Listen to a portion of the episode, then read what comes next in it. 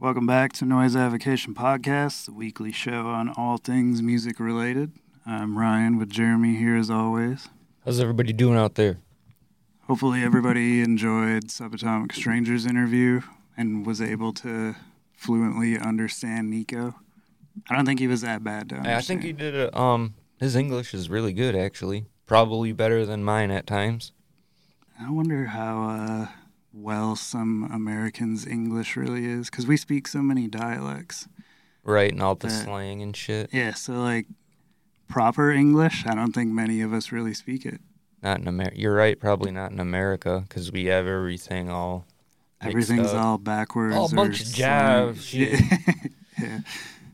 But you're right. And all everybody has like mad different lingos. That would be hard to learn as like somebody who that wasn't your first language, but it'd be like one of us trying to learn Mandarin or something. Well, wouldn't it There's be like, like a million different dialects. like kind of like bouncing from like a New York neighborhood, and then you're like, all right, I'm gonna go see what the Appalachians are doing, and they're gonna talk totally different than the Yeah. people in the Bronx, and then bounce all around. But. I wonder if it's like that, like if you go to Singapore and then Korea and then Yeah, all the ma- all, like, and you're like bouncing around Mandarin. different places, and uh, I just wonder if they have different dialects for each thing too. I'm sure they do. So it really can't be just us. I just think maybe they don't stray as much as we do. Could be. Anyway, yeah, fuck that language shit, man. I'm I'm good with English, and uh, if I had to speak Spanish, I probably could pick it up fairly quickly. Yeah, that'd probably be your like your next best bet of a language to learn. because you'd be that's their best chance of being around like Spanish speaker speaking people around these. I think that's the the most spoken or second most spoken language in the United States, if I Have cor- I'm pretty sure. But anyways, we're not here to talk fucking Rosetta Stone. Um, so this week we have a guest who I've been wanting to interview for a while. Uh, her name is Jordan Joyes from the band Gallows Bound.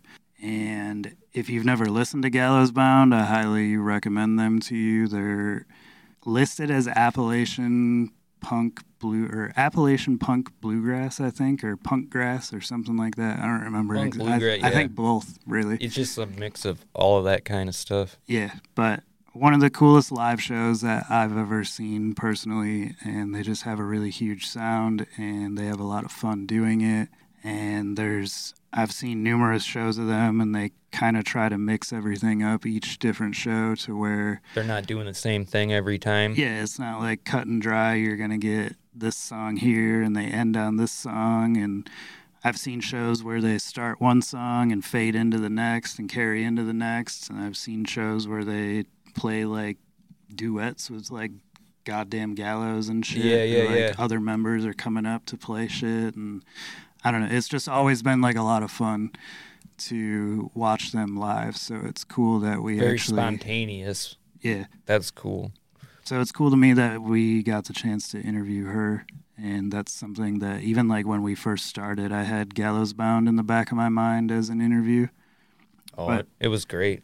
Her single just came out today at the time of recording this. And Passing ships. Passing Ships is the name of it, produced by Bouncing Souls guitarist uh, Pete Steinkopf, I think is how you pro- properly pronounce his name. If he's listening to this and I butchered that, my bad. She said it was right, dude. Yeah. Well, no, no, she said the Plotnikov was right. Oh, But I'm pretty sure I got the other one right, too. yeah, yeah, probably I, did. I believe she said it.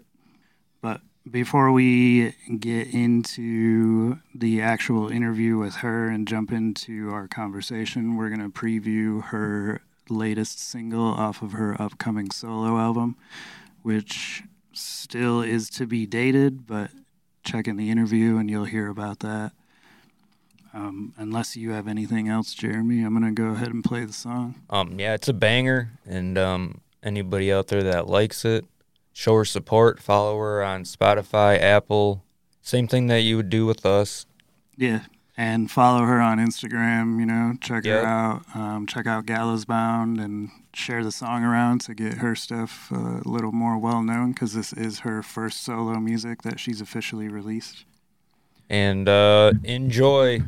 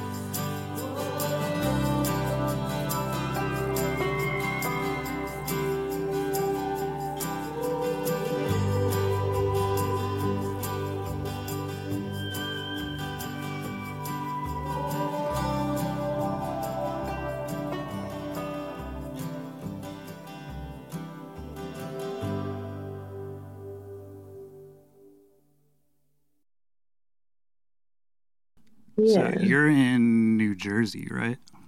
I am. Yeah, I'm in. Um, I'm in Bradley Beach, and it's like I'm right outside of Asbury Park, New Jersey. But I just moved here um, in October from Winchester, Virginia, which is like my hometown kind of thing. So, but it's been really cool. It's nice. I'm like an hour away from New York City. It's an hour from Philly, and So it's kind of cool being close to that stuff. And there's a cool little like punk scene out here.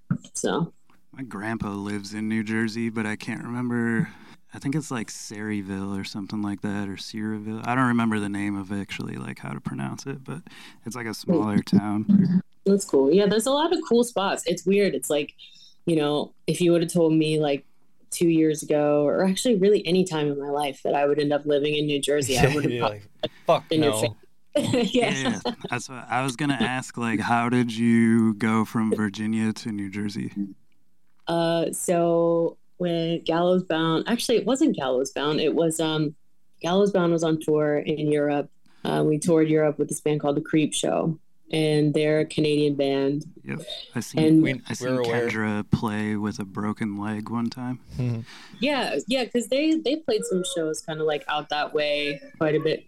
Um, No, actually, I seen them. I seen you guys play together. Actually, it was oh, cool. uh, Creepshow. Gallows Bound. Yeah, it was at the the Magic Stick. I want to say, or the Majestic. One of the Yeah, two. yeah, we Same played a lot of there in, in like the Majestic Theater, and we did um like the they did like Black Christmas and Blackout Barbecue and a couple Yep. different like kind of bigger festival style things there at that venue, which was cool because our booking agent at the time she actually lived in Detroit, so we would kind of end up getting on a lot of those little fests and stuff and Oh, okay, um, cool. yeah, we did the Creepshow tour. We did a couple tours with them through the U.S. and then we just became like really good friends, like total homies. Like it was actually in Detroit, or maybe it was in Chicago. We were playing a festival and they were talking about Europe because they go to Europe all the time and they have like a really good crowd over there. And I wanted to get us over there so bad, and it just like worked out. And they were like, "Hey, like, would you guys want to come over on this tour with us?" and it was so rad and that was our first time in europe was with the creepshow and it was like a bus tour and it was just like the best coolest thing ever for us just all kind of kids from winchester virginia like this little town in virginia like we're like actually out here doing this you know? And um but so i started playing music with chuck coles from the creepshow on that tour especially. Like we just kind of started jamming like i was working on some songs. And so there's a lot of downtime when you're on the road. It's like Right. you know you're working for basically one hour and then everything else is just kind of hurry up and wait. So a lot of just like sitting around waiting to load in or waiting for the show to start so Trying, i would like trying play to fall uh, asleep. yeah pretty Yeah. much trying to fall asleep in random places throughout the, the world like Yeah.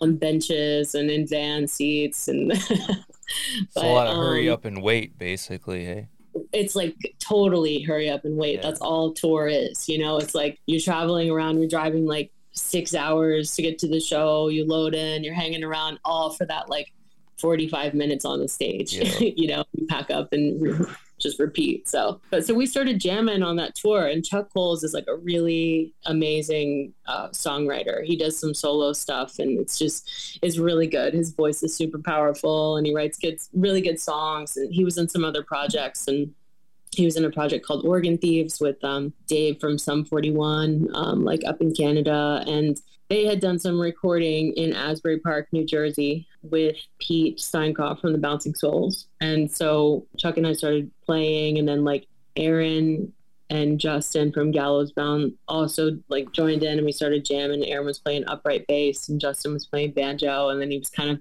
messing around with pedal steel a little bit. And um, so we started like this little side project called United Snakes and like Chuck was coming down to Virginia from Canada and, and we got some songs together and so we went and recorded them with Pete up in Asbury and I just we had a really good time. Pete's like a great producer and just a really cool vibe being in that studio. And so then I brought Gallows Bound up there and we made a record.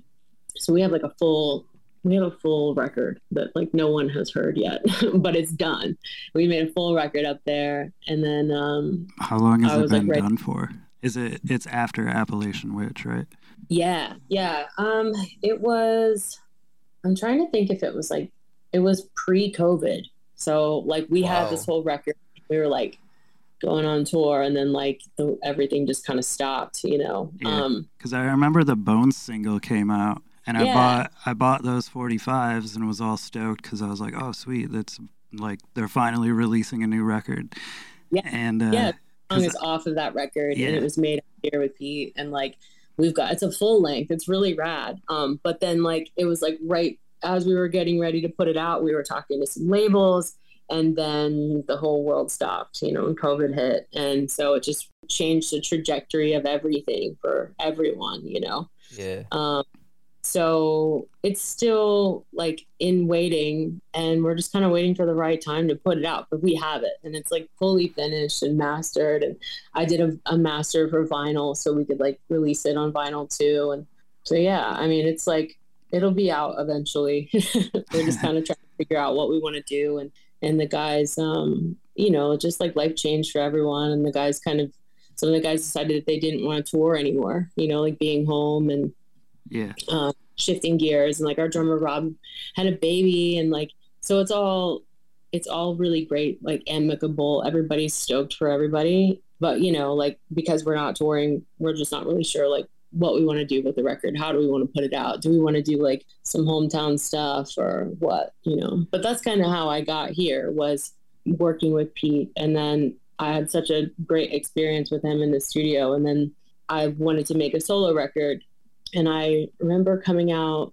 It was like Swinging Utters and Bouncing Souls were on tour together, and I like drove up. I think it was Pittsburgh, and I drove up from Winchester, and I like talked to him about it, and he was like, "Let's do it. That'd be so cool. Like, let's make a full length." And I was talking to Darius from Swinging Utters as well about like maybe getting involved, and um, and he was into the idea too, but he's like out in California, and so I went in and I I got the songs together, and like we tracked drums and bass and then like that was like right when covid hit too. Like like we tracked the drums and bass and then we had that. And my project was like the next one in line like once everything started opening up you know? So i guess long story short i ended up spending a lot of time up here working on music. And i was like if i keep coming up here i'm gonna have to get a job because i've been like living in this studio. Right. and and he was like, "Oh, you should talk to Bryan." And Bryan is the bass player for the Bouncing Souls, and so like you know they're homies, like best friends. And Bryan has a, a tattoo shop up here,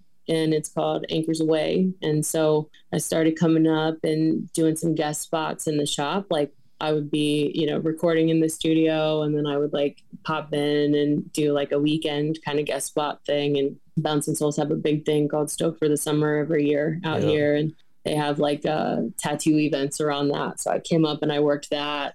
I just kept coming up here, and you know, like it's a, a cool scene, and it's like I was in a tattoo shop with like musician and tattooer kind of world, and and I just fell in love with the area, you know, and then the spot kind of opened up for me here, and I took it. So, but yeah, it's all pretty new, but it's it's been really really cool, you know. It's cool to be a, a part of that that whole scene. So. So did you not to say that you never wanted to go solo, mm-hmm. but did you basically go solo because of the dissolvement or whatever of the band? Yeah, I, Kind of like think that, forced like, into it. I wanted to do a solo record or at least like an EP, even when I was in Gallows Bound, because there are songs where I was like, oh, this would be kind of rad with like an electric guitar or like some piano or like, you know, and when you're in a band, it's like you have like this structure, you know, and like we oh, had like Oh, definitely. banjo, upright bass. Not that we couldn't like deviate from that, but I just kind of wanted to see like what would it be like if I could make these songs just whatever whatever instrumentation i heard and like not really be limited to only having these specific tools in the toolbox so that was always just like a Definitely. fantasy for me but you know being in the band and touring and between like owning a tattoo studio in virginia and touring as much as we were it, i never had the time to really like see that through you know Right. um, I think that like the way things unfolded with the world, and then yeah, like the band kind of deciding like, obviously, if we're not touring, we have a lot more time on our hands because that was such a huge part of our lives, and you know, you can't do much of anything else when you're on the road. Well, So- it, it seems, you know, like I've seen obviously before in other bands where, like you said, somebody has a kid or everybody, there's always going to be the two or three people that, you know, still want to tour, still want to put out music. And Plus, the more people in the band, the more chance of that happening. right, right. Because you have more Well- people to lose. and we're like a family you know like we had known each Right. other like we all kind of grew up together and it's not one of those projects where like oh, this person doesn't want to do it anymore. We're just gonna find someone else. Like it's like you know, it was it was always just life very like life happens. Yeah, it was always very pure and like with love. And it was like we made that thing together, and it wouldn't have felt right to like have someone leave and bring somebody else on. Like it was Yeah, just like yeah. we'd rather just like kind of not necessarily go our separate ways, but we'd just rather put it down than like continue on and bring new people in, you know? Oh So- no, I get it totally. I Yeah, think that's like, it uh, was never honorable, about- you know. A business, you know what I mean? It's Right. like it was it was like a bunch of people doing it because we loved it. And I think as soon as you start to like if you if you bring other people in or if it starts to feel more like a job, it's just it just changes everything.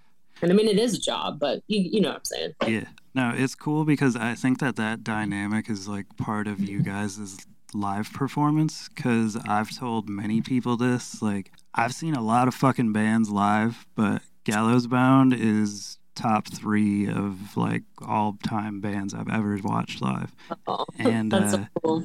just because you guys have so much fun like while you're up there like i said earlier i live about four hours north of detroit from 20 it was either late 2015 or early 2016 from then until i want to say 2018 19 i drove to every single show that you guys did uh, i think i missed one uh, but other than that for like four years Man, pretty that's much so ran awesome. to every show. cool. And I always tell people like, if you ever get the chance to see, like, go check out this band live because it'll blow you away. And the first time I seen you guys was at, I think it was Blackout Barbecue, like a very early one.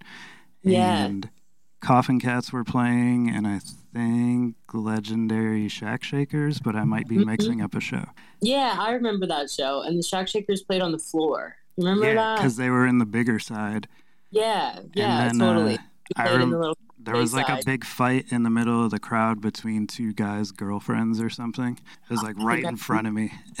and uh, That's weird that you bring up the Shack Shakers because I was like, I had uh, a song, a Shack Shakers song stuck in my head for like three days, and I just listened to it this morning to get it out. they're a wild band though. Oh yeah, dude, they're awesome.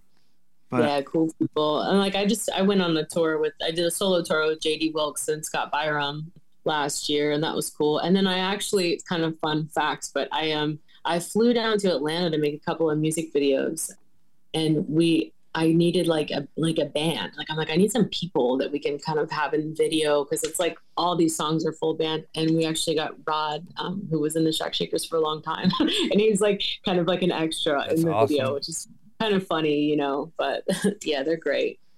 yeah, I was. a l- I think it was just me when I first wa Like when you guys started, everybody else went out to smoke, and I don't smoke, so I'm just standing there like watching you guys warm up and do set uh, like the warm ups and shit and sound check.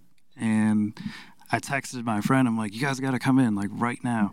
And then uh, it was like me and that group of three other people that would go to every one of you guys' show. Even when you went to Grand Rapids, I, I seen you at uh, Tip Top with Guttermouth, and then I think another Grand Rapids show too. Probably uh, goddamn gallows because I know a couple of those guys are like, I think right? Was it? Yeah, yeah, yeah. It was that's God- right. It was goddamn gallows. Yeah. Yeah.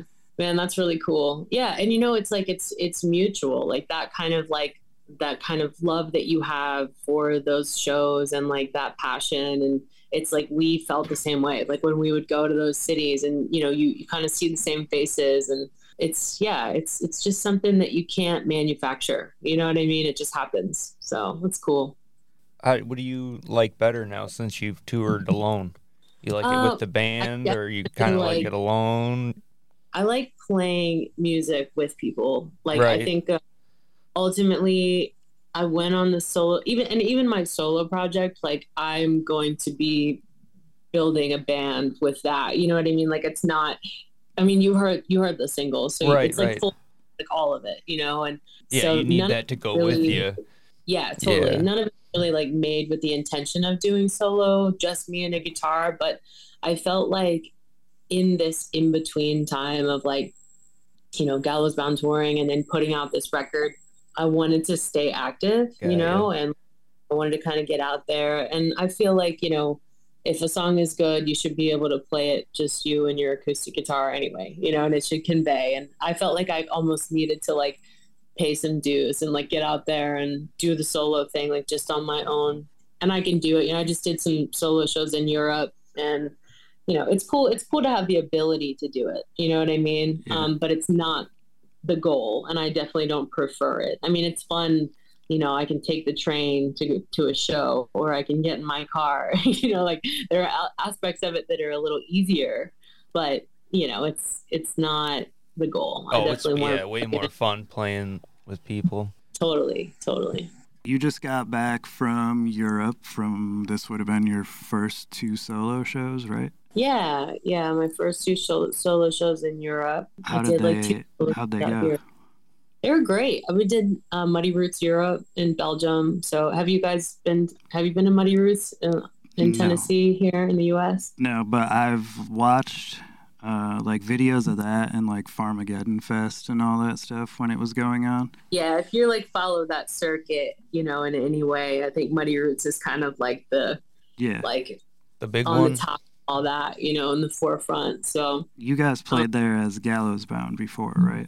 Yeah, yeah, we played Muddy Roots. Um, I think we played a couple times, and then we did Muddy Roots Europe, and I actually um, did my first solo show ever, like ever, at Muddy Roots Europe in Belgium, and that was like four years ago. And so, you know, when I got invited to come back, it was like it was cool. It was just like kind of a sentimental thing because that was before I made a record. That was before I did all these tours, and so it was cool to be able to get back on the stage and uh, and do it again. You know, it's kind of sentimental. And Jason, um, like the guy that runs all the Muddy Roots, he was out there, and it was cool to just get to like chat and to see all these familiar faces, and it, it was rad. It was a good time. The band that we just interviewed uh, this episode that got released yesterday.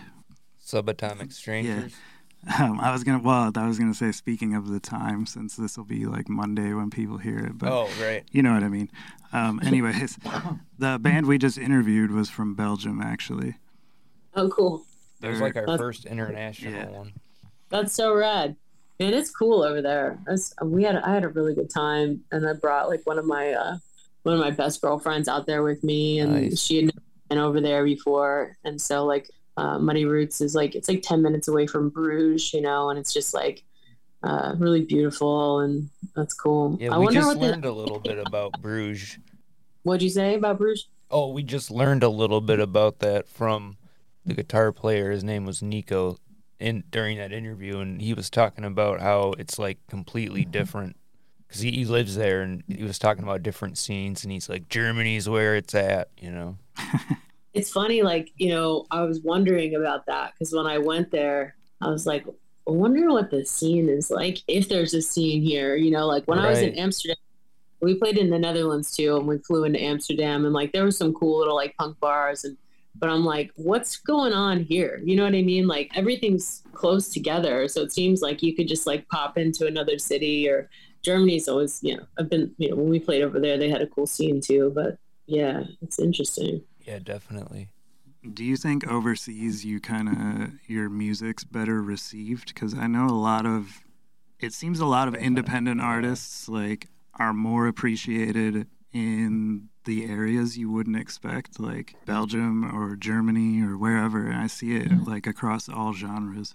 I think that's probably true. Yeah. I think when you're traveling and there's just an element of hospitality and yeah, like the interest I think that comes from being over there. And maybe it's because when you're in the US, there's like so much going on and there's always music and like I don't know if that's got something to do with it, you know, like maybe it's like It's It's like more oversaturated here, yeah. yeah, I think that's possible. Or we just don't care as much I as they do, like as I a, think they have collectively better. as Americans. Right. But they seem to have better festivals They have all better the time. festivals, better taste. Like, I mean, I'm just Yeah, saying, like, listen to the radio and it's like all the same shit, and then original artists like yourself are followed and bigger overseas. You know, I think that that's probably true. Yeah. I mean, I, I see that. And I wonder, you know, I wonder if it's like when you're an artist, like when the creepshow, like people from Canada or Yeah. the US that are there, like, does it feel more like oh, these people have come from a long way and like we're gonna check them out? Or is it like that just with all music over there? Like you think they're just like more into it, you know, and more supportive? Like I don't know. But I mean it definitely seems like, you know, the the fan base and people uh like they seem pretty passionate, you know what I mean, Yeah, about it, which is yeah. really cool. So I've heard Japan is very passionate about Americans too. Yeah, I've heard that too. You know, especially like uh, I heard that like the bluegrass scene, like surprisingly, Yeah, you know, because it's just so different. I guess I don't know, but that there's like actually a pretty solid scene for that over there too. That's awesome. yeah, it is cool. So your new single, "Passing Ships," will be uh, Friday. Yes, it's gonna be out Friday, June thirtieth. I like it a lot. I listened to it. I tested it on different shit because I do that. I like play it in my AirPods, and then I played it in my car, and then I played it on like my basement stereo, then my upstairs Cool. stereo. You're checking the mix. yeah, yeah, yeah. Because I, I don't know, everything, every area sounds differently. And I was playing it in the, the record store earlier. Like I showed my partner here, and I think like the what's the guy's name that did the mixing? Uh, Mike. Um, Mike. Plotnikoff. Yeah, is that how you say it? Mm-hmm. Okay. You were I right. guessed that See, I earlier. I, was right on. And I'm horrible with names. I think he did a really good job, like bringing you and your voice front and center in the mix. And the band that is backing the Walker Roaders, is it? Yeah. I like how it's just kind of lightly in the background and your voice is like front and center. Yeah, I thought that was cool too. Like working with Mike changed the way I see mixes and the way I like I it's so interesting like doing this solo project and doing it for the first time because it's kind of like you're creating something new as you go. Like there's no rules, there's no uh, there's no guidelines to follow. But Mike has done so many just like really amazing records, you know, and it was awesome to just like hear and watch his process, you know, because I was kind of listening to the mix. I'm like, I don't know, I feel like the vocals are too loud. You know what I mean? Like it just seemed so loud. But then like he's working on things that go to radio and he's working with like Right. Sarah McLachlan and he did like, you know, the Cranberries records and Yeah. INXS. Fucking like like Aerosmith, you know what I mean? And I'm like, well, I guess you know. you know what I mean? Like I guess you know what you're doing. So it was cool to like to see his process with all of that. It's amazing how a mix can change a song too. You know what I mean? A. Like listen to a mix and if it's not like there are songs that I kind of wrote off. Like I was like, I don't know if I love this. And then like he mixed the whole record, you know, and so there were songs that like weren't my favorite. And then after he got a hold of it, it was like totally different, you know, and it's it's really amazing to get to see that kind of artistry in action. So I appreciate that. And I think it's really cool that you like obviously you're like a, a little bit of an audiophile yourself, you know, if you're like Yeah, yeah. listening to it platforms and stuff. That's cool. Yeah, no, I like to dig in and compare stuff like that, but I just I, I'm a big fan of your voice in general because it has the right amount of grit to it, but it's also a very good voice at the same time. So it makes like it keeps like a punk rock feel into it, but also you have like a voice for radio at that. Like it's you sing very well. Thank you. I appreciate that. And it's been fun to like do some of that solo stuff and explore my voice a little bit more. Like I kind of look at it like a guitar pedal, you know, it's like certain songs I can like turn up the gain or turn up the distortion or like, you know, try to make it like a little sweet and soft here and Yeah. a little like dirty and gritty there. And just like whatever helps tell the story and kind of like trying to look at my voice as like an instrument. You know what I mean? Like there's so many different ways you can play a guitar. And it's the same with you know vocals. So that's cool. And uh yeah i appreciate that. And then the walker roaders like that was something that came about with working with pete steinkopf as well. So the walker roaders is uh, ted hutt who was in flogging molly and uh, james Fearnley, who is the accordion player for the pogues and uh, marc orrell who was in the dropkick murphys um, and then the pedal steel is actually played by this guy called Todd Beene, and he he's not in the Walker Roaders, but he um, he played with like Lucero and Chuck Ragan, and Okay. so it's like this really rad, you know, like coming from the punk rock world, like you know, and Ted Hutt, who was in Flogging Molly, he's also he's a producer out. I think he's out in California, um, but he did like Old Crow Medicine Show and like Neko Case Records, and he he did the Bouncing Souls record, and so I guess Pete kind of knew him from that, and this was all like in the middle of COVID when like the world had stopped, and so we had time to really dig into this these songs. And I wrote it, and then we were like, you know, there was this big instrumental break, and we are like, what kind of like what kind of direction do we want to go with this? Like, what would be cool? And and he was like, why don't we ask the Walker Roaders like if they want to do it? And so he reached out, and they were into it, which was really cool, you know. And so we just sent the track over, and then they like did their thing on it and sent it back. And I'm like a really big Pogues fan, and I have been for Yeah, a really yeah. long time. Yeah. And so, you know, getting that track back. And it was just in this time where, like, I mean, we all know it's like it was just such a defeating time. Like, I had no idea, like, what was going to happen next, you know, what was going to happen with the band, what was going to happen with my life, you know, and, and I just felt so removed from from music, which was such a huge part of me. And so working on the record was like kind of kept me centered and kept me going. And I remember sitting in my house and getting that track back with the Walker Roaders on it. And I just like, I just like cried. so I was like, oh my God, that's the accordion from Dirty Old Town, like from the Right. Pogues, you know? Like, holy shit. Like it was just such a moment for me. Yeah, it's like Uh, dreams do come true, you know. Like that's to work with a bouncing anybody from the bouncing souls. Like from my point of view, that'd be fucking epic to me. Like that just blow my fucking mind, you know. Like it was really really cool you know and it was really meaningful i have a lot of respect for these people that have been in the scene for so long right. and they still like the coolest thing to me about you know working with i mean working with pete and working with bryan from the souls in two different ways obviously but is they just like they have so much heart in everything that they do and um it's not like it's like they want to help people out you know what i mean it's Yeah, like yeah. oh yeah let's do this let's get together and it's like really actually creating the scene and this like solidarity and you know when you have people that have been in that industry and in that scene for so long they still want to bring out you know the up and coming band or they want to like extend a hand and i just think that that's like the most punk rock Oh, coolest fuck thing ever yeah. Because they, Yeah. because they, uh, you know, they're not hypocrites. You know what I mean? And that's like a rare thing. Yeah, like I think sometimes you can get people that almost are like gatekeepers. Like it's like, oh, you Uh-huh. gotta, like I don't know, they don't want to share could anything. be, or they could be like, dickheads for whatever reason.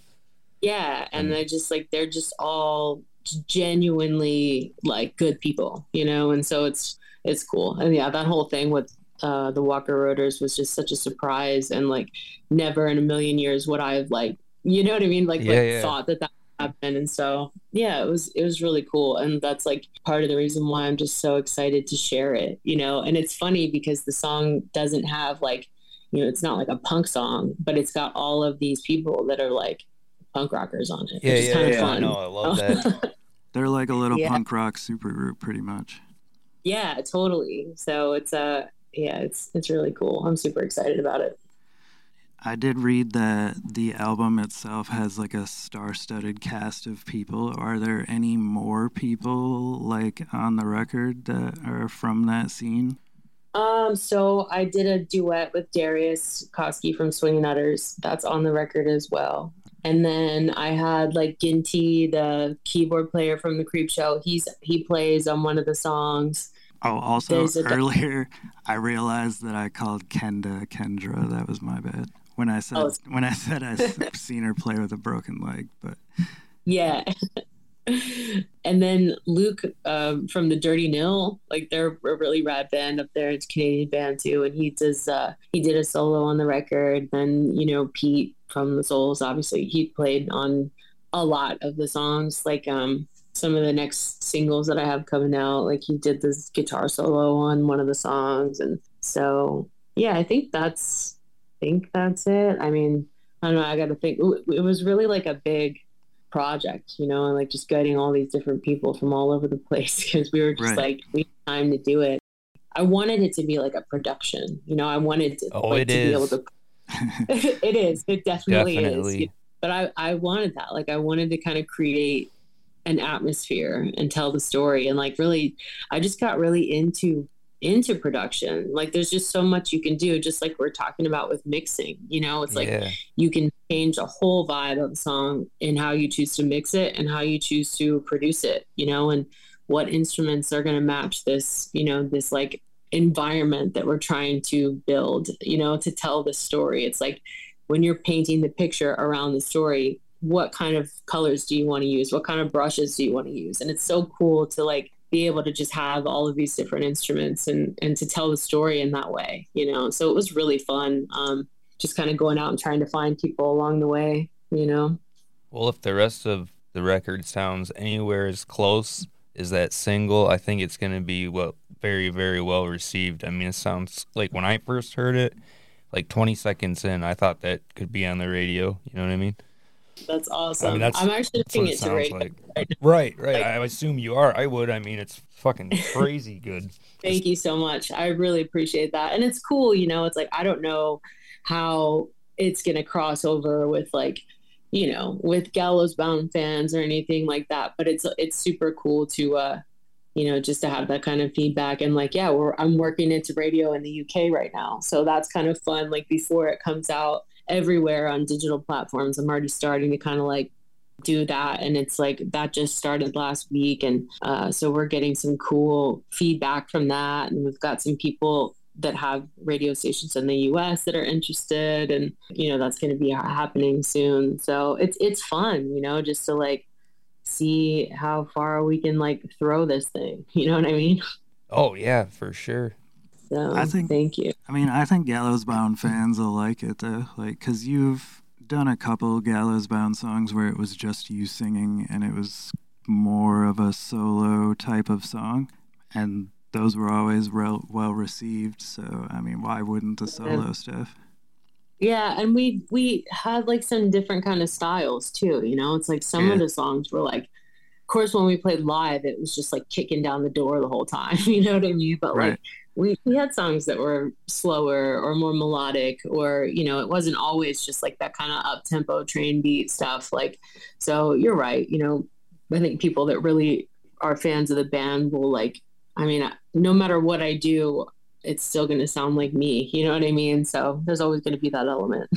Yeah, I think it and- shows your versatility for sure as an artist, you know?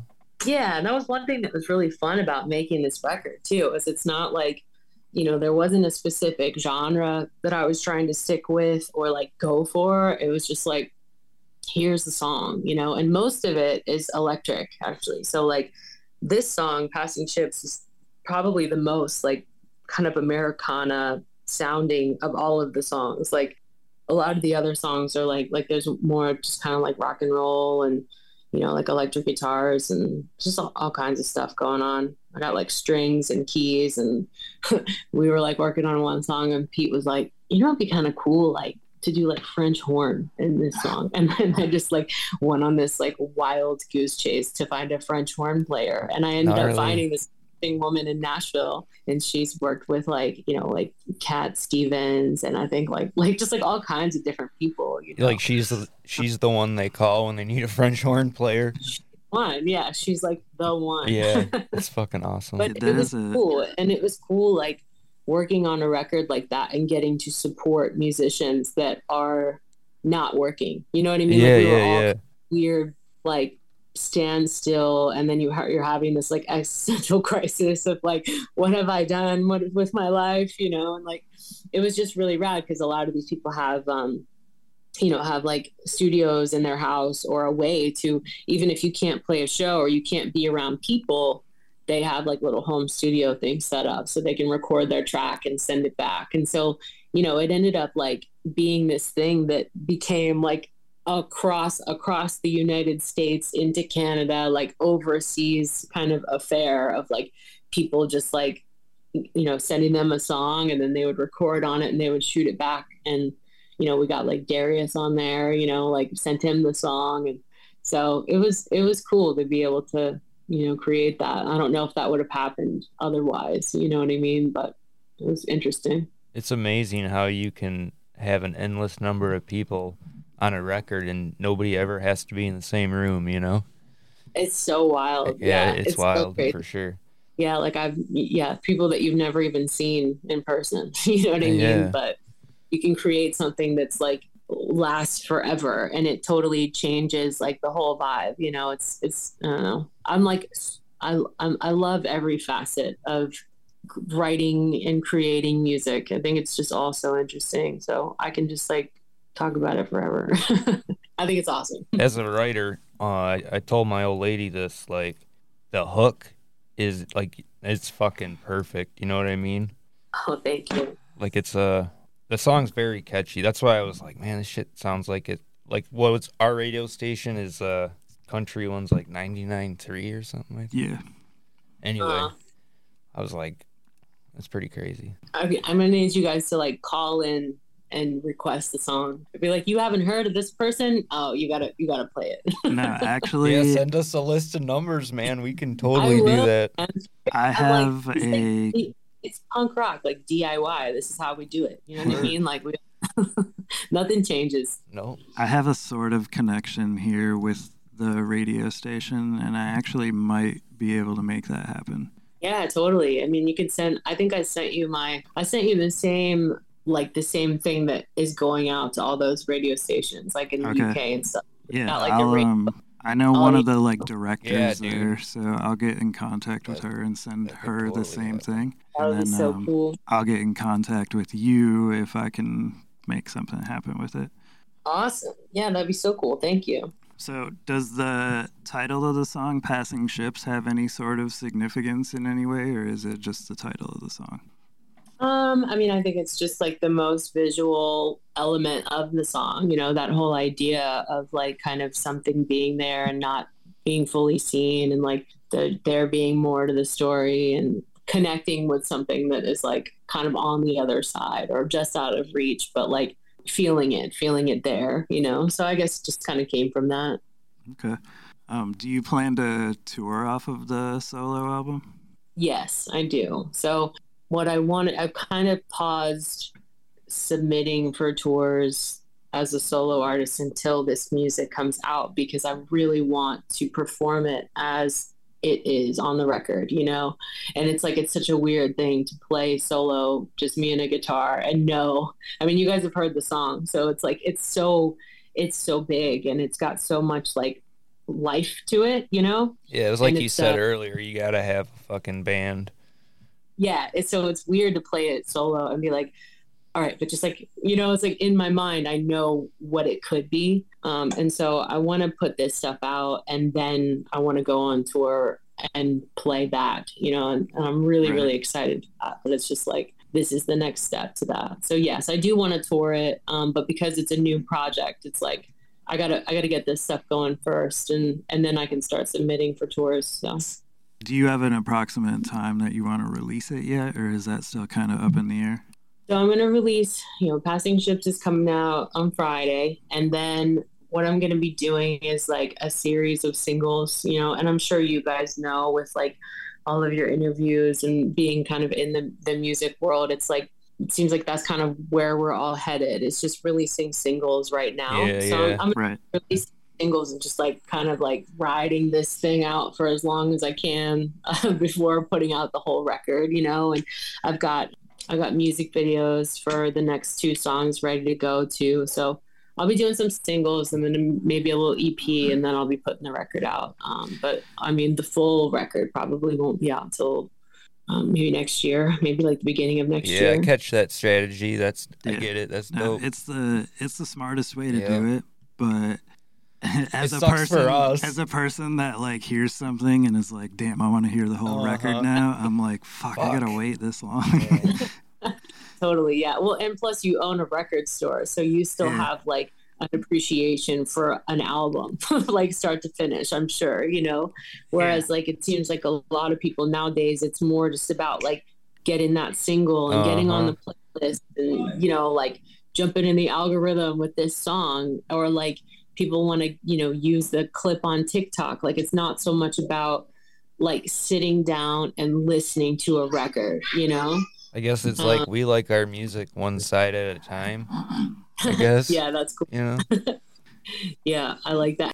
when I made the record, I made it with the intention of it being listened to from start to finish. And like I've always loved records like that where like you you almost feel like you're hearing like you're hearing like the uh you know the frayed edges of Oh, of something. yeah. Like Close get to your hear- eyes and go on the ride. yeah, instead of like here's the radio edit, like cut out all this trim the fat, get Yeah, to yeah. the good Yeah. I get that idea, but I also love just getting to like t- just put on some headphones and just get lost in a record and see where it takes you. And so, um, like the song that I did with Darius from Swinging Utters, I actually like one of the things on the on the record is it's like it's like 13 minutes long. And it's it's like three songs but they weave into each other. Like it never stops. So it's like I guess like almost like the decline from NOFX or like something in that nature where it just kind of like the song ends and then it just turns into something else and you're like it's almost like being a part like watching a movie or something. Yeah, you so it'll take up like almost the entire side of the record and with like one big Yeah. song. Awesome. Yeah, totally. You know, and uh, so it's like, uh, but I love that kind of stuff, and I've almost thought about like maybe I'll just reserve that strictly for vinyl. You know what I mean? Like I'll have these little single, like the songs that are going to come out on Spotify. They have to be kind of chopped up, but like there's a bigger story that's happening. You know, and I don't know. I, I still love that kind of stuff, so I'm really excited about it, and I'm very like I'm very conscious of it because it matters to me. So like I'm going to be very methodical about like the way that comes out. Um, I still I still love those little things, you know. Yeah, I love that you have the um complete control of everything. Yeah, it's cool. And you know, we did that on the Gallows Bound record too. Like I was like like how do we, you know, kind of weave these songs into each other and I've just always been fascinated by that kind of stuff and and then we started doing it live, which was really fun. Uh, it's just like taking oh yeah, one song can improvise like all the time. yeah but yeah i mean that's something that i think is really cool like as you it's like you want to grow as an artist you know you want to you want to continue and sometimes i feel like the more you grow the more you have other people that are kind of influencing your sound or wanting to kind of funnel you into a certain category. And so it is kind of cool. Like you know i think that's part of the reason why when you hear debut records or early stuff from bands it's like sometimes it can be a little chaotic and it's a little different but it can sometimes end up being the coolest stuff because there's no one telling you what to do and you do have complete control and like total freedom to just kind of like experiment with whatever you want and that can be like kind of a cool time you know what i mean musically Most definitely. And it makes for better music too, because you actually have your heart into the music instead of somebody trying to mold you into the blueprint to create dollars for this, that, and the other. Yeah, totally. You know, I've kind of encountered a little bit of that with like putting out these songs or like, you know, on the back end, I'm like sending them to certain people. And, um, you know, it's like, what genre is it? Where do you want to go with it kind of thing? And it's like, you know, I don't, I don't look at it that way. I just look at it like, if you love it, you put your heart into it, it goes where it wants to go. And, um, Mike Plotnikoff, the engineer that worked with all of those really big artists, it was like kind of intimidating sending him all of my music. and I sent it all to him, and he was like, he said, I think all these songs are really great. And it's different. They're like different styles, but they all stand on their own. And like, it's not in a way that would like slip through the cracks. So it's like, you know, you might be able to do a song to like country, you know, radio, but then you can do one that's more like alternative or indie or rock. And so that's cool. It's cool to hear that from somebody who's like worked in the industry with so many artists. Like, you know, it Yeah, might not just be one thing, but like maybe it'll be heard i- in a lot more different genres for that reason. You know, it doesn't you don't have to like pin yourself down to one thing, which is kind of cool. Yeah, I like that. I read something about Gallows Bound being called Appalachian Punk Bluegrass the other day, and that's the first time that I heard that. Talking about genres, Yeah. it made me think of that. Yeah. Well, I mean, it's like, how do you describe it? You know, it's like, Yeah. I, that's kind of what I tell people. I just say we're in like a punk bluegrass band, you know, because it's not, to me, it's not folk punk. but like, I know a lot of people would probably call it that, but I've never, I've never associated uh, Gallows Bound with folk punk, but we have been associated with it. You know what I'm saying? Well, I think that's just because of who you guys have like toured with and played with, because you've been wrapped in and intermingled with a lot of those bands. Totally, yeah. And I mean, like, it's been cool. Like, you know, we play with a lot of bands that are like definitely like, you know, driving that folk punk scene, you know. But I think for us, like, because we came from the Shenandoah Valley and we grew up around a lot of traditional bluegrass, and especially like Justin, you know, our banjo player, he's like really kind of studied that stuff and like he's really good at it, very technical. And so Oh, I think yeah, there was you part can of tell. us that to like hold on to that um, the technical aspect of it and the traditional aspect that we draw from. And that's from where like that's from growing up in the shenandoah valley and being in the appalachian mountains and surrounded by that. So like it was important for us i think to like i guess like to give credit where credit is due and like actually give a nod to that being a part of our music. You know what i mean? Like i think that that was why for us it was like punk bluegrass instead of just like folk punk Yeah, you want to be like if you put the time and effort into research and appreciate all that, like you should be tied into that genre. Yeah. Not just lumped into the easiest one to throw you into. But I mean, seeing him play, you can totally tell that he's heavily like influenced by that because his picking is nuts. Yeah, totally. And I mean, like, even though, uh, like, it's like we set ourselves to, I don't know, I don't want to say a different standard, but like, we were all pretty interested in that. You know what I mean? Like, Jesse's like learning how to play like different styles, and I was like practicing finger picking and like, you know, kind of getting into a little bit more like flat picking stuff. And like, like we genuinely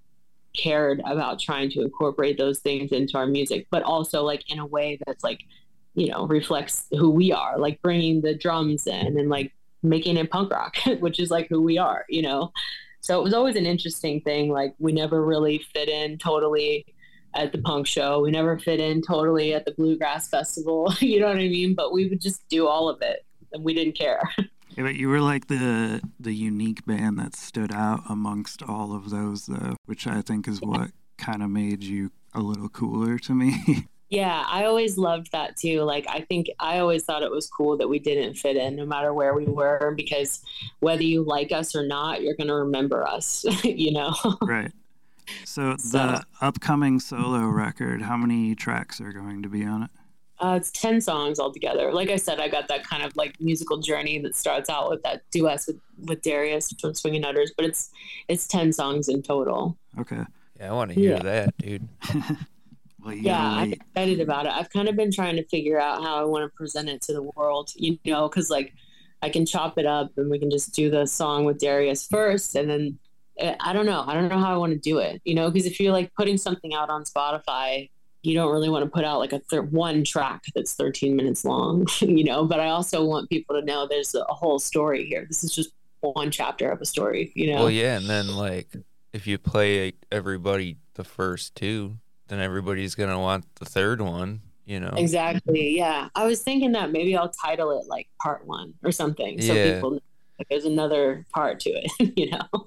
Yeah, or even like put that in parentheses if you have to at the end of the track, just so people know.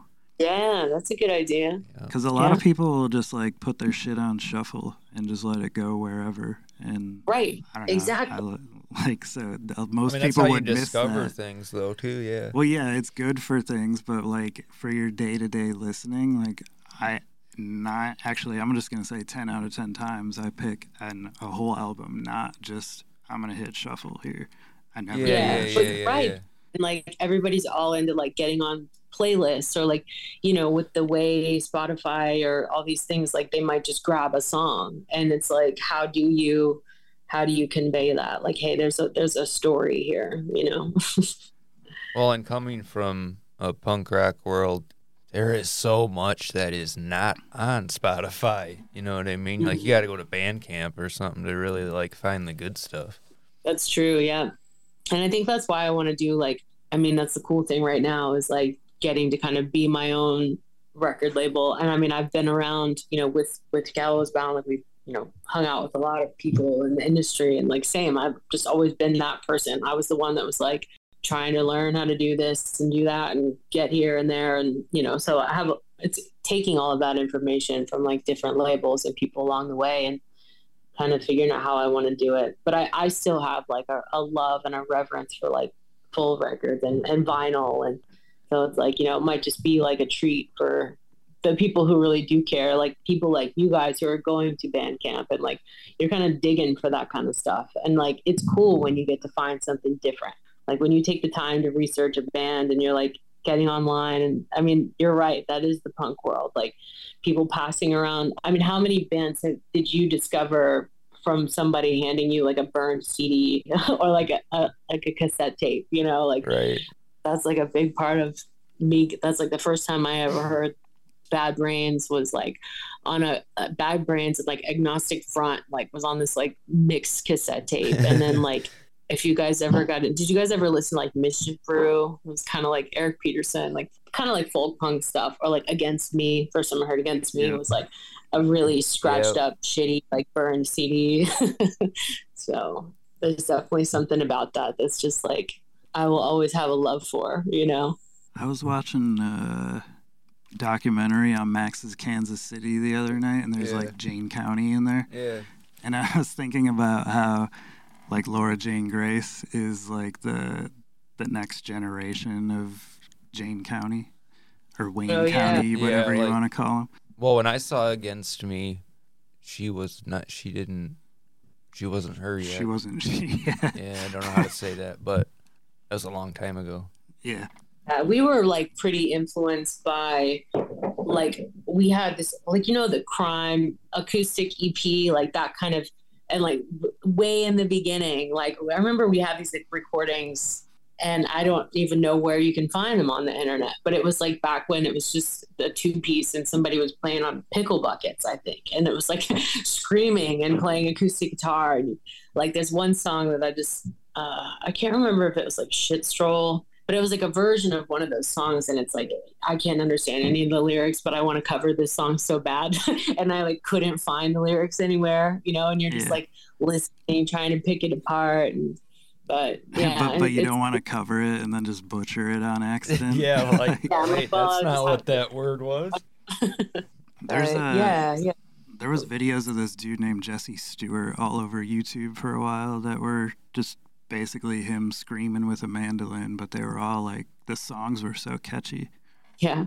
And sometimes it's just like you can feel it. Like I don't know how to explain it. Like the first time I heard Against Me, I was, I was like, this is just like pure, like like pure emotion. Yeah. You know, like totally unfiltered. Like just like, and you can feel it. And it's crazy how much music has that power and like oh, dude, you- for sure. understand the words and you don't even know what you're listening to, but like it just hits you. I think you it's know, all and on like a vibration. You get it.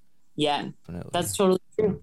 I had a conversation like that with uh, the the, the guy Mike, the engineer, where like we were talking about that. How you know you are like when you're recording music, you are like you are capturing the vibration. Like that's literally Yeah. what you're doing, and you're kind of like capturing the energy of this moment, you know. And like if you're conscious of that, I mean, this is a little trippy, but it's true. It's like if you're conscious of that, like you are like kind of encapsulating this vibration and like then it becomes like kind of immortal like it like goes oh, out into definitely, the ether definitely.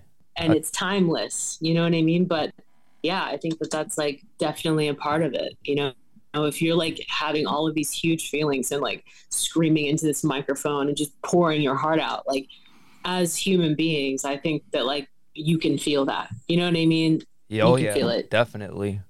I'm like an old man, but I used to like to mosh a lot, and you know, you'd hear like the band wouldn't even be playing, and you just hear that ring out, and you just can't help it. But like you're Yeah. running back and forth, like going nuts already, and they didn't even you're start. just like it's time it's yeah, to yeah, you know, it's time. it's like it's time to get down, bitches. You know.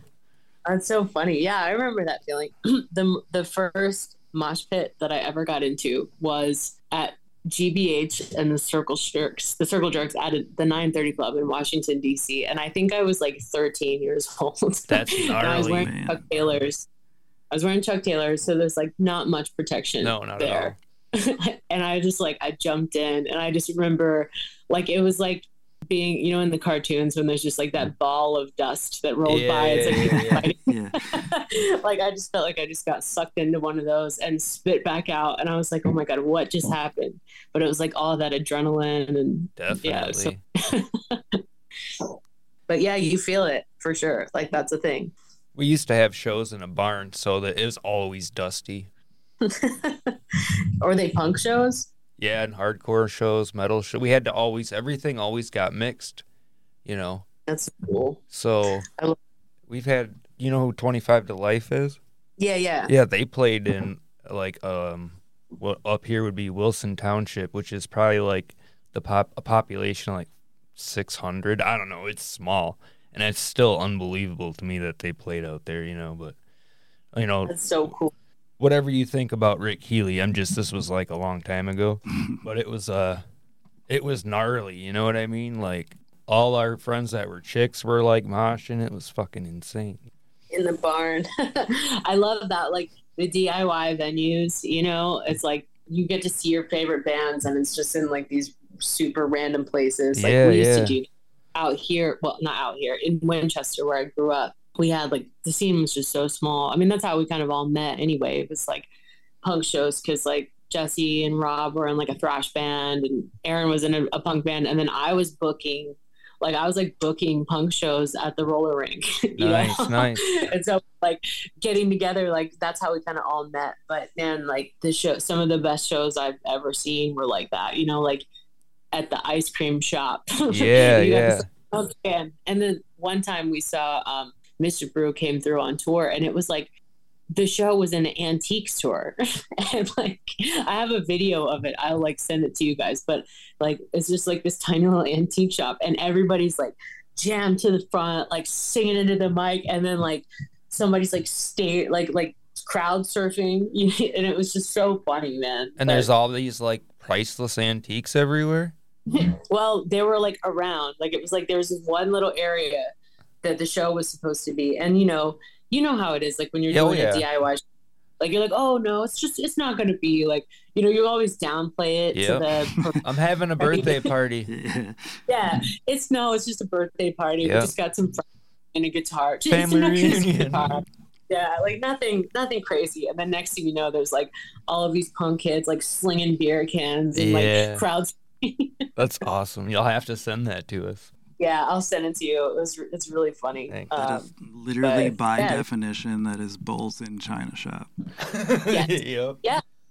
but it's like long live the DIY punk show. It's like Yeah. it's just I don't know. It's just something special about it, you know.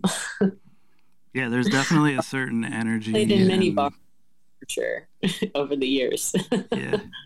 So obviously you have a big punk rock background, but Jeremy and I were more a little more curious about like what is some of your countryside background as far as influences and stuff go. Yeah, like your vocal stylings and whatnot.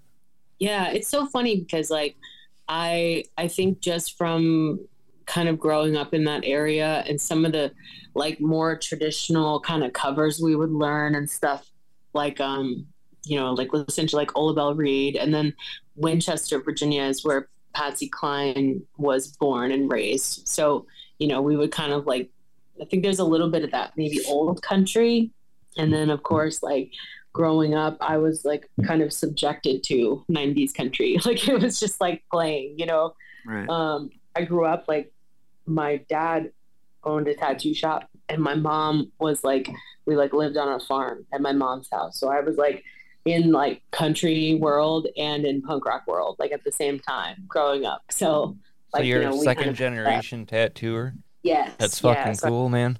yeah so i like kind of grew up in that world and at the same time like you know i was like in 4-h and like living on a farm and you know like that's just like your radio country growing up and then when i got old enough to like list have more musical autonomy that's when like you know I, I would say like i didn't really listen to a lot of country music um, i despised all of the like you know the kind of pop country stuff um. Well, yeah, you went from Travis Tritt to like Bad Brains and Agnostic Front, you know. yeah, Like I can't sure. blame you, man. That's like insane.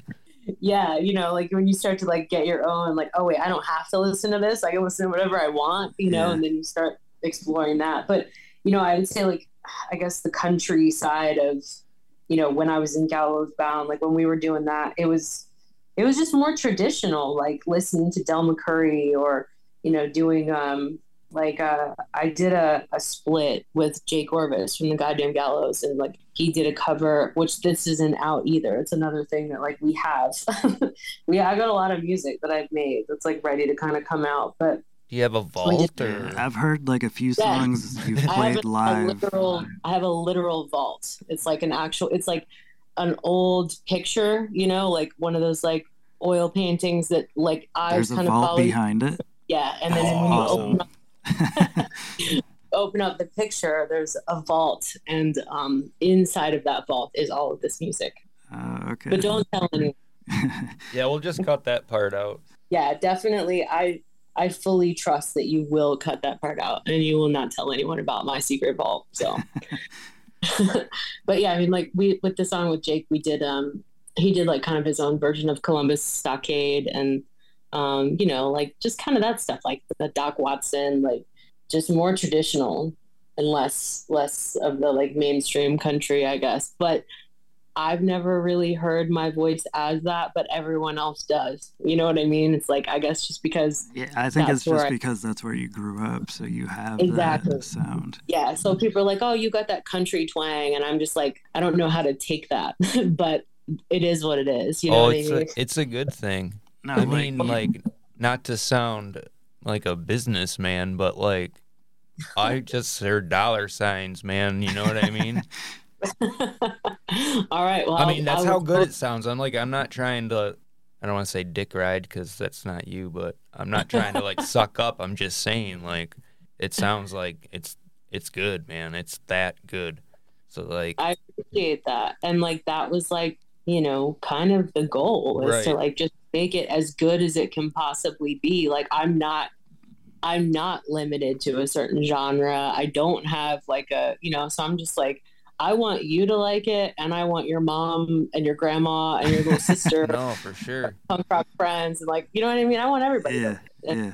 hopefully, you know, I guess you can call that what you will. Like some people might call that mainstream, or they might call it, you know, whatever. But I think the cool thing is, it's like, it's just, I just want to make music, and I just want to do put my best foot forward. I want to make it sound as good as I can. I'm not like trying to market it to a certain audience, or you know what I mean? Does that make Right, sense? right. Yeah, absolutely. You just want to sound the best that you can, and who wouldn't want to? Exactly. I just kind of just want to do it, and then just see what happens. It's and not your hope- fault that you sound like really fucking good that you could possibly be on the radio, you know? Like, sorry.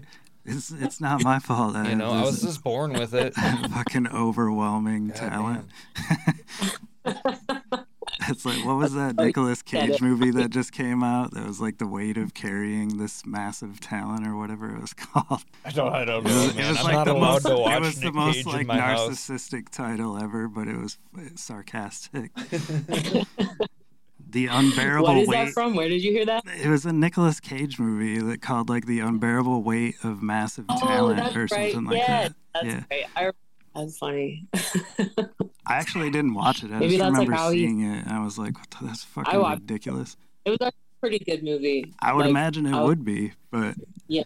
I mean, I don't know if it's like you know that like the title's definitely a bit much, you know, but but that's was- what makes um, it kind of more appealing to me. Because Nicolas Cage is like an A-list actor, but he does like B movies, right. which yeah. I think is cool. Because he's like, man, you guys are all making the same movie in Hollywood. Like, let me. uh He was in this movie called Prisoners of Ghostland, where he was tied into like a bomb suit. And it was like a it was like a telepathic bomb suit. So Just like, won't let me watch if he had impure thoughts, like his balls blew up or something. what? Yeah, it was a crazy movie. And, uh, Is, this was- like, is this like newer or older? it's newer, and I was like, Oh like, my god, dude! I'm "You're like, you did like Grammy. I don't know if he's won a Grammy or uh, leaving an Las Emmy. Vegas, dude. Like, Did he? I don't know But- if he but won he's a anything, but huge, he did that. He's a huge named actor, so just to do something like that is like, it says a lot about Okay. his character. Was it good? I don't want to call it good, but it was definitely entertaining. like it's, Okay. I mean, it's worth watching because it's laughable, but All right. Yeah. it's I don't know. I bought it. I mean, but if if that's this not was a podcast about movies, I would vote Nick Cage to be like one of the worst actors ever. Just saying. I think he. I, I know somebody that has one of those pillows that if you slide your hand across it, it like makes it all like colorful and whatever, and then you slide it the other way and it makes a picture, and the picture is Nick Cage. Shut the fuck up, dude. That's serious. That is that's real serious. It freaked me out the first real time I seen serious. it. I like sat on it on accident, and I was like, "Oh my god, it's Nick Yeah, Cage!" dude, I want to do that to my wife. That's why I can't watch Nick Cage because she Like- fucking hates him. Yeah, I don't want like I don't want Nicolas Cage sneaking up on me like that in my like home decor. No. Oh, that would give me nightmares. Uh, it was. It's such a random thing to have. What- and what if he was Sup- like his character in Wild at Heart and only sang Elvis songs to you? Well, didn't he? Oh, I don't know. he You've never married. seen Wild at Heart? It's a David Uh-uh. Lynch. It's a David Lynch movie, so it's pretty. uh wasn't pretty he gnarly. married to Elvis's daughter? Oh, for a minute, yep, Yeah, because he's like the biggest Elvis fan ever. yep. It was kind of creepy though. It's very creepy. I think they were only married for about a month. Crazy. I don't know, but yeah, we're, we're- we're, way we're- off topic. yeah, we're going I'm all crazy. rambling on Sorry. Nick Cage. Sorry.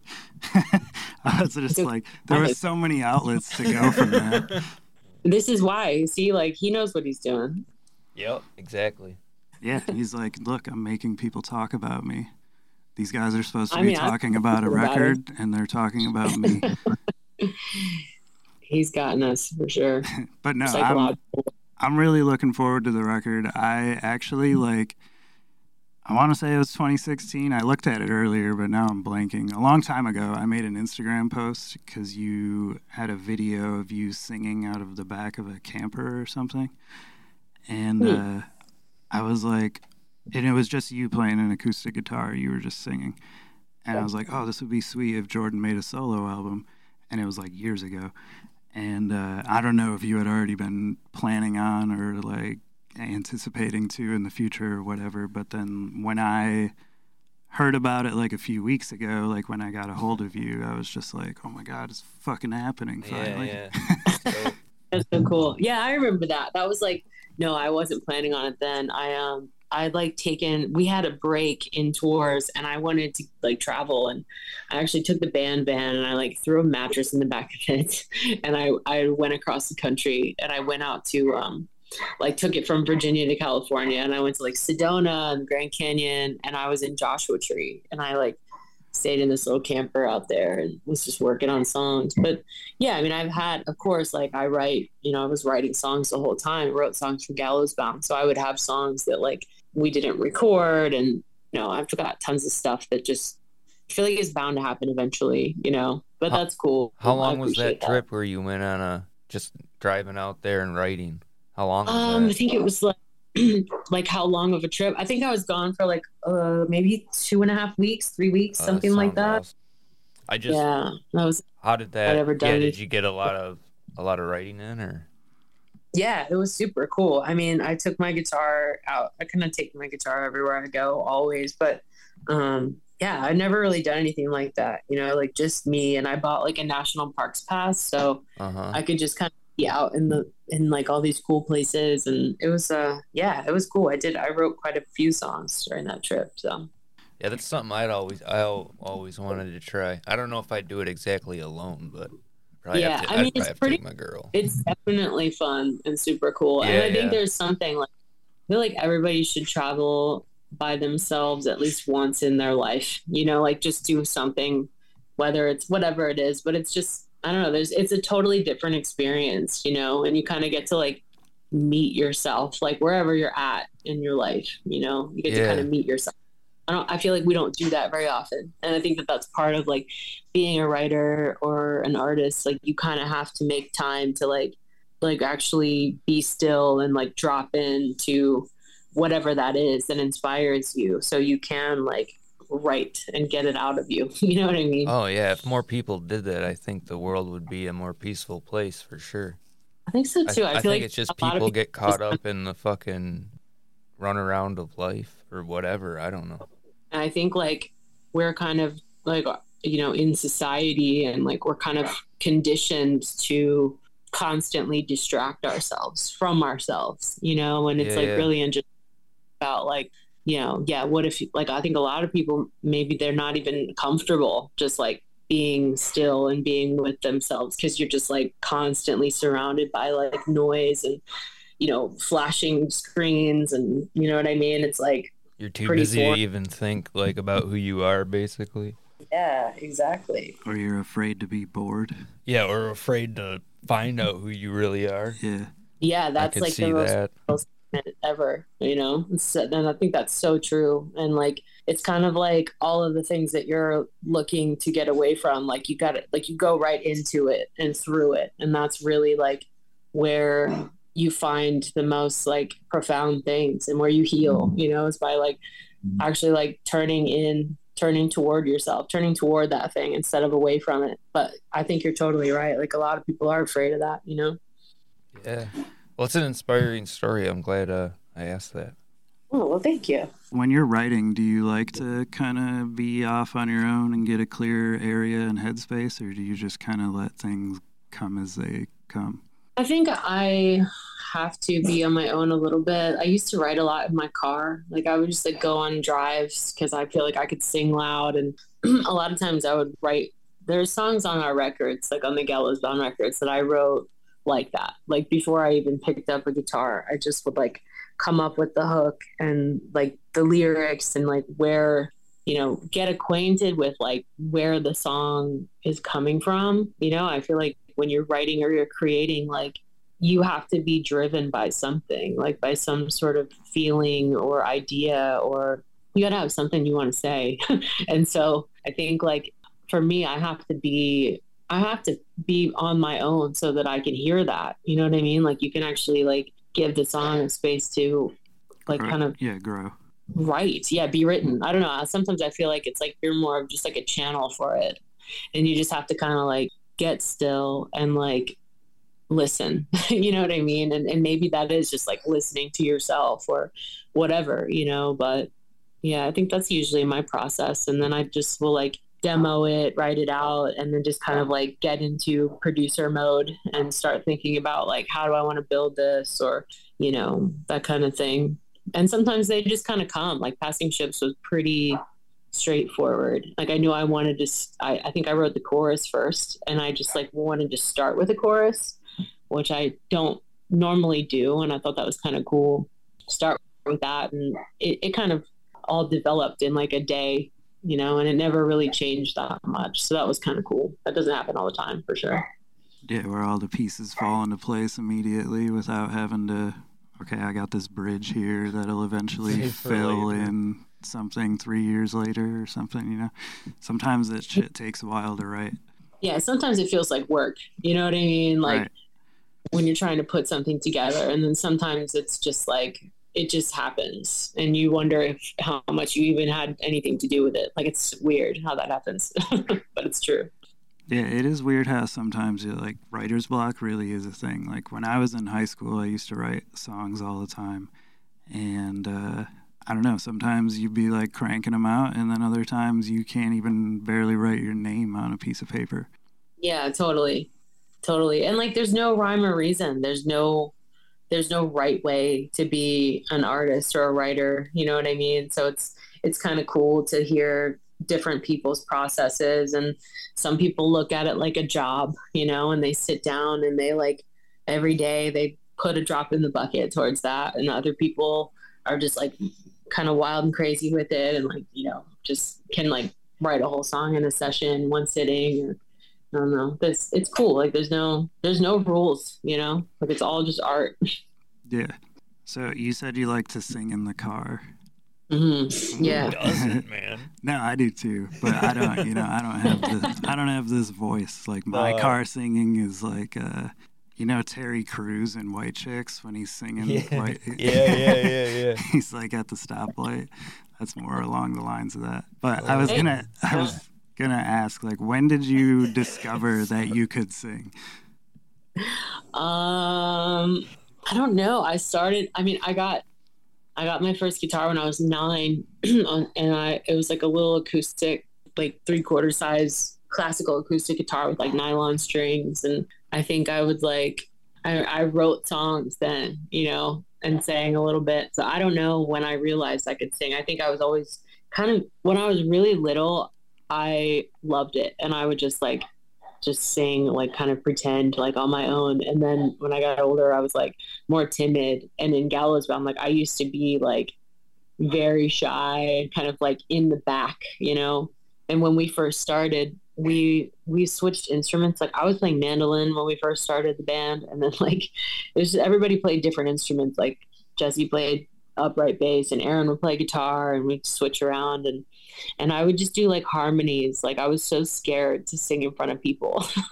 and so I was just like very quiet, kind of in the back. And then like I just kept writing more and like people were like, Oh, you should sing more, you know, and like I kind of slowly got out there. So I think I knew I think I knew I could sing for a while, but really having the confidence to sing and like get out there.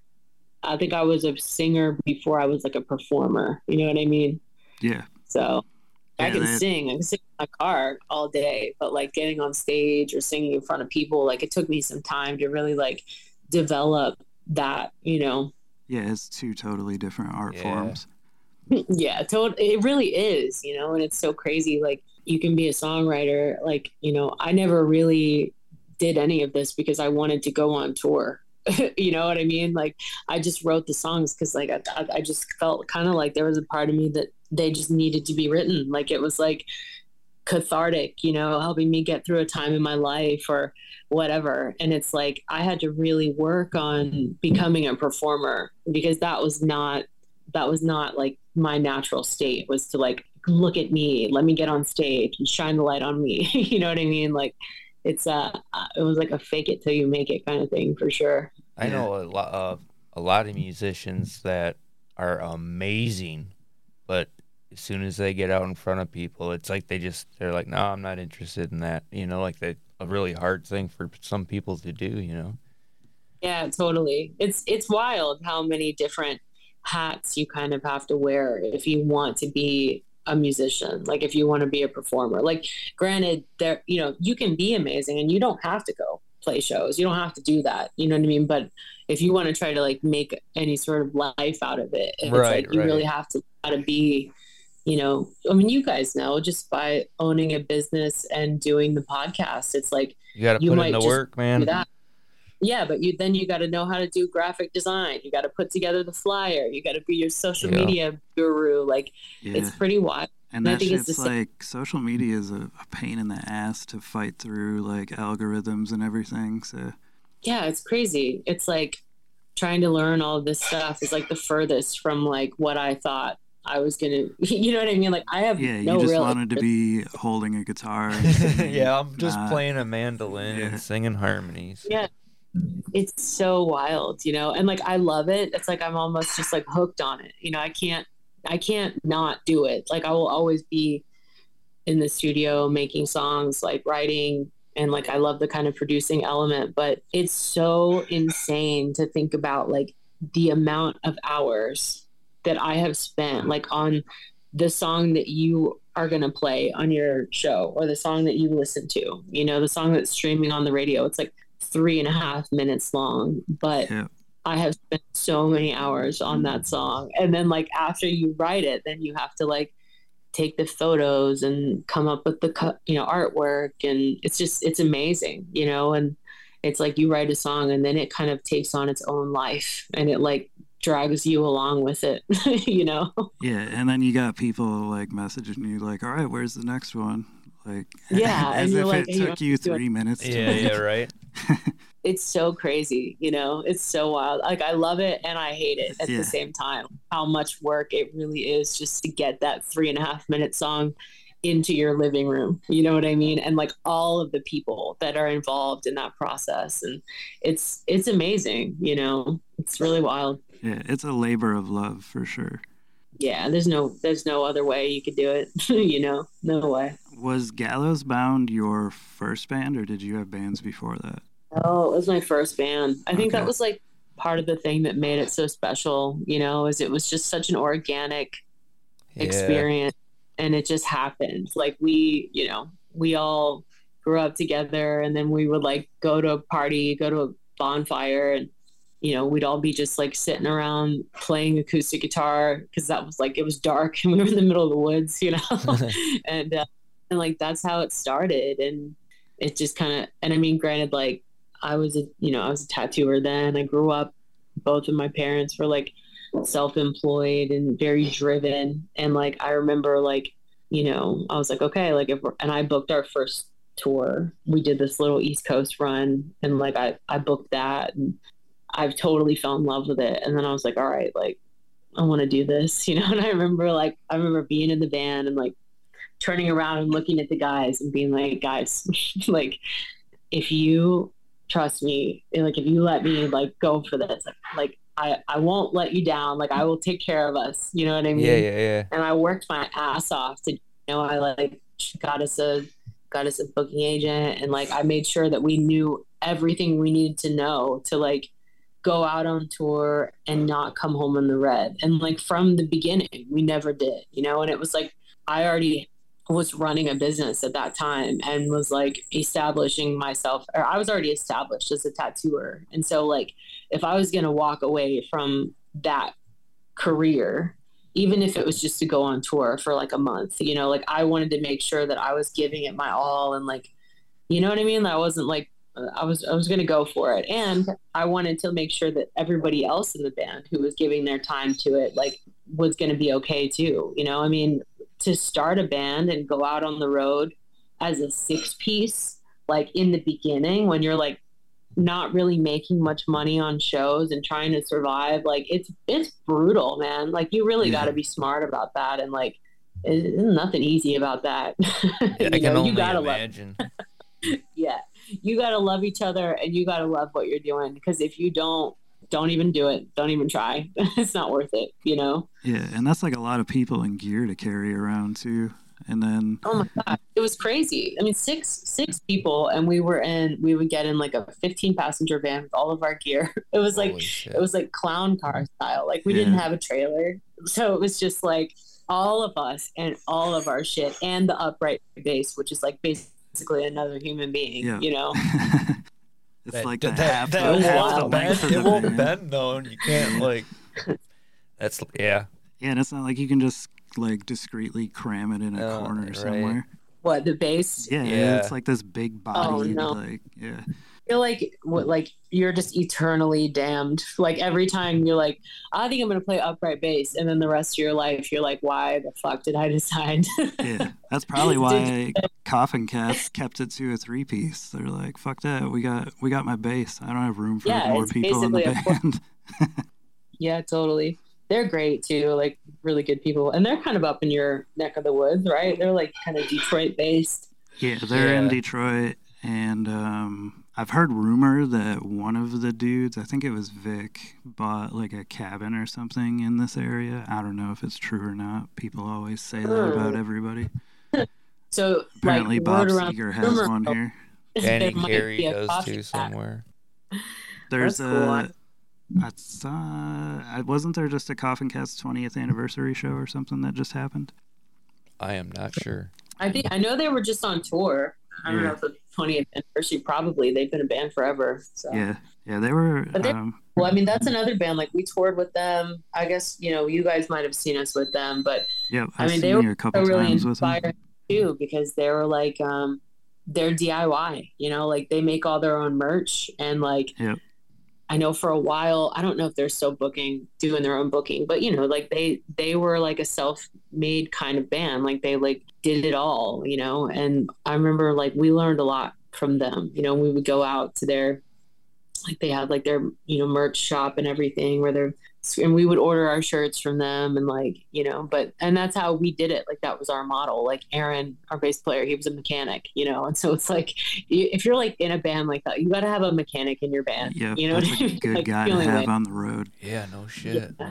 And then like Rob, you know, Rob is a photographer and he does graphic design. He was um like a genius at Apple, you know, like that's what he did before we started doing this and so like he was making our tour posters and like you know doing all these like promo photos for us and like everybody and then jesse would do all the merch and he was like you know getting into screen printing and like we were just like a an oper it's like a business like we were an operation you know what i mean and it was just all like diy you know just making it work so Yeah, there's no like ways around it. It becomes a, a business either way, you know.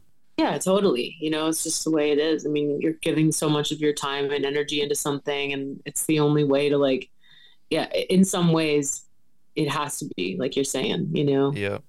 So, but yeah, it's it's really cool, and I'm I'm so thankful that like we had all of that time and we got to do all that together, and like all of the like hours that we spent on the road, and you know, it's like it's all kind of trans translated into like who we are today, and you know, to be able to have that kind of platform to continue making music and like already have that kind of foundation with Gallows Bound is really cool too, you know. When did Gallows Bound start originally? Was it like 2013 ish? I think it was actually Or was it earlier? I think it was 2011 Okay. because we Because I remember Had a- there's an album before the self titled one. Yes that was like I don't remember the name of it though. I think it was called Empty Flask, Empty Heart, Yep, and okay, that was right. the main mm-hmm. song on it. And I think the only way I think it's like on Pandora. it's like the only place it actually is online. You and we used made to that be able to stream it on Apple Music like years ago, but they took it off. Oh, crazy. Yeah, like I know it's I, I don't know if it's anywhere. Like I don't even know if I have it. Yeah, I didn't like, know if there was a physical copy ever made of that because I have yeah, multiple were physical copies of the other stuff. there were physical copies, but I don't know if it's like digitally anywhere. Right. But yeah, we had CDs of that. We made that. I think that was 2011 or 2000. Like 2011 was when the band first started, and then Ben, his name is Ben. He's a fiddle player, and he was in the Hackensaw Boys, and he had like this little recording set up in a cabin out in the woods in West Virginia, and that's where we made that record. And we were like, we had never been in a studio. We didn't track it to a click. We didn't know anything about tracking it to a click. And then like our self-titled album was made in our friend's house. and that wasn't to a click either. Like that was just like it's just so wild to think about like those songs kind of took us everywhere and we just made them like that record was just made in our friend's house. You know what I mean? Like we didn't even get any studio time until like Appalachian Witch, and that was like our first. We're gonna go into the studio and track this, and like, you know, track it to a click, and like really do it. It wasn't just like live, and uh, yeah, it's pretty wild, like the evolution of all that, you know. Yeah, because you guys toured off that for like quite a while. Oh, we totally did. It was it was crazy. It was like we did that and then we just kind of we just kept going. It was like it was kind of a weird way that the band I guess like the way the way it just it grew because we were like busking and then people kind of started inviting us inside. Like, okay, cool. So like this this is working. And they started inviting us indoors and then we started playing some shows and I booked our first like little tour and then we have a friend my friend Reese, he's a guitar player for this band called Havoc and they're like a pretty big metal band, like a thrash band. Yeah, yeah. and We live in the same town and he was like and like I think I tattooed him and like our parents knew each other like it's like small town stuff but um he was like oh like you know maybe I can like send your music to our manager. And like even though it's a different genre like maybe you know they would be interested like would you want to do that? And i was like sure. And so that's kind of how it all started like and then the manager liked it and like we worked with him for a little while and then he got us hooked up with a booking agent. Um and so we kind of went from like busking and playing like a couple shows here and there locally to like tours. Like we got our first tour with i think it was with the tossers. And like so we we didn't really do the whole like building yourself up regionally. We like immediately started touring like across the us and we just did it. And so it was like kind of a crazy way of doing it. Like instead of taking on your state and playing everywhere in your state and then playing everywhere in your tri-state area we like Yeah, took that's, on the that's whole jumping in the deep end for real. yeah yeah we did and there was fucking like six of us and we were not getting paid very much money and we're just like all right we're gonna do it but that's you know we we took the same I mean, the same approach just applied it to the united states instead of you know just virginia so Yeah. it's pretty sometimes it's best just to risk it and Yeah. do it and then see what happens. yeah it's like if you get the opportunity you know what i mean? If somebody's interested and they're like hey like do you want to do this?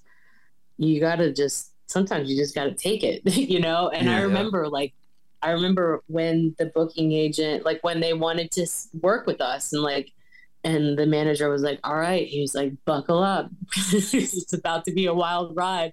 And like none of us had ever toured. Like you know what i mean? Like we were all in the same boat. We were all just like kids from the same hometown. Like all right we're gonna do this and he wasn't kidding it was definitely a wild ride you know I mean, we could probably keep you here like all day talking just continuously about music in general. But um, do you have anything that you want to say about the single itself or the upcoming album? Or when you're gonna be playing next. I just want people to check out my single "Passing Ships" and listen to it and share it and um, just keep an eye out because I've got, like I said, I'm, I'm going to keep releasing stuff and just um, yeah, just keep an eye out because it's coming. It's all coming. So One thing I do want to ask before we sign off, which is something that we ask to all the guests on the podcast, just because Jeremy and I are fans of multiple genres of music. Um, Yeah, we we're just like always ask place. people what is something that you listen to that people wouldn't expect you to listen to. Um, I listen to. I mean, I love like Otis Redding. I love Otis Redding. I don't know if that's unexpected, but To some Um, people, maybe, maybe- but great voice loves I great fucking voice. love so Otis I can see, Redding, you know, like, yeah. that's not that That's really surprising. anybody would argue with something like that. Like what's unex- I'm trying to think of unexpected. You know, Yeah. I'm not sure.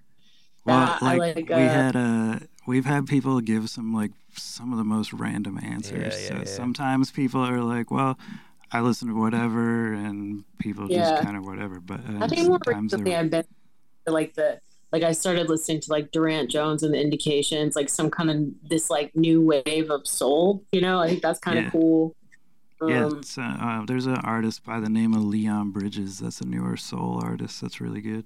Yeah, his stuff's really good too. But uh, it's kind of cool, like people bringing back that like when music was just made with real instruments and like Yeah, you know like that Motown sound, kind of. Stax. Yeah, or Yeah, Stax or the Philly soul stuff. yeah. So I don't know, maybe that. Have you ever listened to a girl named Star Anna? no. she's like in your realm of music. I think you'd like her. We actually like I have an interview set up with her later in the summer, but uh, she does. She had a Star Anna and the Laughing Dogs. She had a band, and then she did some solo stuff too. That was really good. And Check it it's out. kind, it's kind of like you. Like you can't really define it into one genre. Like there's a bit of punk rock, there's a bit of bluegrass, there's a bit of country. There's it's a melting pot. Yeah, of- it's hard to define. Awesome. Yeah, I'll check it out for sure. But yeah, um, I don't want to keep you all day, so thank you for jumping on the show and sitting here talking with us about the single. Both of us really enjoyed it, and I'm sure everybody listening will too once they hear it. Awesome. Yeah, thank you guys. I appreciate it. It was fun. It was cool catching up and just kind of thinking about some old old memories and telling stories and stuff. So it was rad. Good times. Yeah, like I said, I could keep going for a while. I have a bunch of show stories from when I've seen you guys, but there's another time and place for that. yeah, totally. I mean, like I said, maybe um I mean eventually that record's gonna come out, you know, so and and when it does, or if we do a single, I can always hit you guys up and like you know, we can get a couple of the guys on and do another thing, or if I, you know, put out that split with Jayke Orvis, we can, you know, I'll just hit you guys up like Yeah, that'd something be new fucking comes out. awesome. Yeah, that would be Yeah. sweet. You uh, you have us on Instagram, and then um, you can hit up that Instagram or my personal. It doesn't matter. Okay, cool. Yeah, I will for sure. We'll talk again. So And then I'll definitely get in touch with you about the radio station thing. Um, I just have to get the Yeah. lady's email, but she's in here all the time. So um, yeah, I'll get in touch with so, you about so that. cool. Let me know. I would love to, you know, if you need anything else from me, but um, that email is the one that they're like sending out, you know, kind of all over the place. And it's got a radio edit on it and like the full version of the song. But um, yeah, that'd be super sick. I'd really appreciate it. Yeah, I'll definitely get in touch. Cool. And I'm just kind of looking for like, you know, any anybody like right now because I'm just getting this stuff off the ground. So like, if there's any other people that you're cool with that do podcasts that are kind of similar or maybe a little different, or you know, any people that you think might be interested that um, I could just kind of help like expand off of this, let me know. You know, I'm all ears. So Okay, cool. Yeah, I definitely will. Sweet, cool. All right. Well, thanks you guys, and I'll, I'll be on the lookout. And whenever it, uh, everything comes out, I'll be sharing it on my end too. So. Cool. Yeah, Thank I'll you be very much. I'll be talking to you again once I'm getting close to sharing stuff. But it'll be out Monday morning. So, Okay, sweet. Awesome. but all right, yeah. Thank you again. You have a good night. All right, you too. See you guys. See ya. Peace.